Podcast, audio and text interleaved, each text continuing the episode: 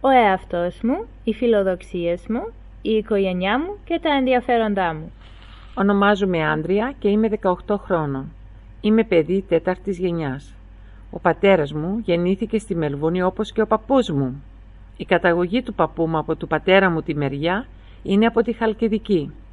Η καταγωγή του παππού μου από της μητέρας μου τη μεριά είναι από τη Ρόδο.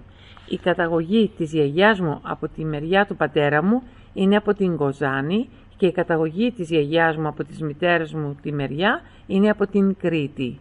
Μαθαίνω τα ελληνικά για να κρατήσω επαφή με τις ρίζες μου, την ιστορία και τον πολιτισμό των προγόνων μου. Έχω πάει στην Ελλάδα δύο φορές.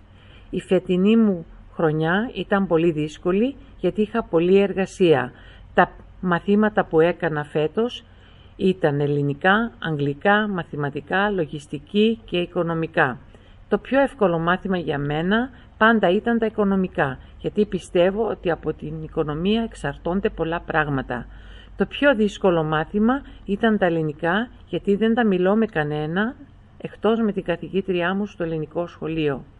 Όταν τελειώσω το σχολείο, θα ήθελα να πάω στο πανεπιστήμιο και να σπουδάσω οικονομολόγος. Εύχομαι να πάρω τη βαθμολογία που χρειάζομαι για τις σπουδές αυτές. Η οικογένειά μου αποτελείται από τέσσερα άτομα και αυτά είναι οι γονείς μου, η μικρότερη μου αδερφή και εγώ.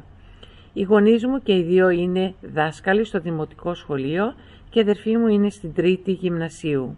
Καμιά φορά μαλώνουμε μεταξύ μας γιατί συνέχεια παίρνει τα ηλεκτρονικά μου παιχνίδια και δεν τα προσέχει.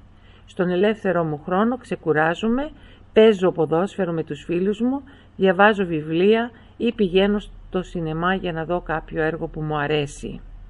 Σε ποια μέρη πήγες στην Ελλάδα? Έχω πάει στη Ρόδο και στην Κρήτη. Ωραία. Ποια είναι η σχέση σου με την αδελφή σου? Τη συμβουλεύεις καθόλου? Η σχέση μας είναι καλή.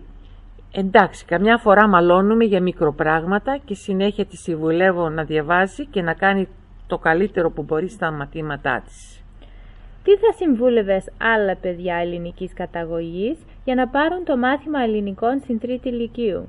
Θα τους έλεγα ότι θα πρέπει να συνεχίσουμε τη μάθηση ελληνικής γλώσσας, όχι μόνο γιατί είμαστε ελληνικής καταγωγής, αλλά γιατί η γλώσσα αυτή είναι η μητέρα των γλωσσών.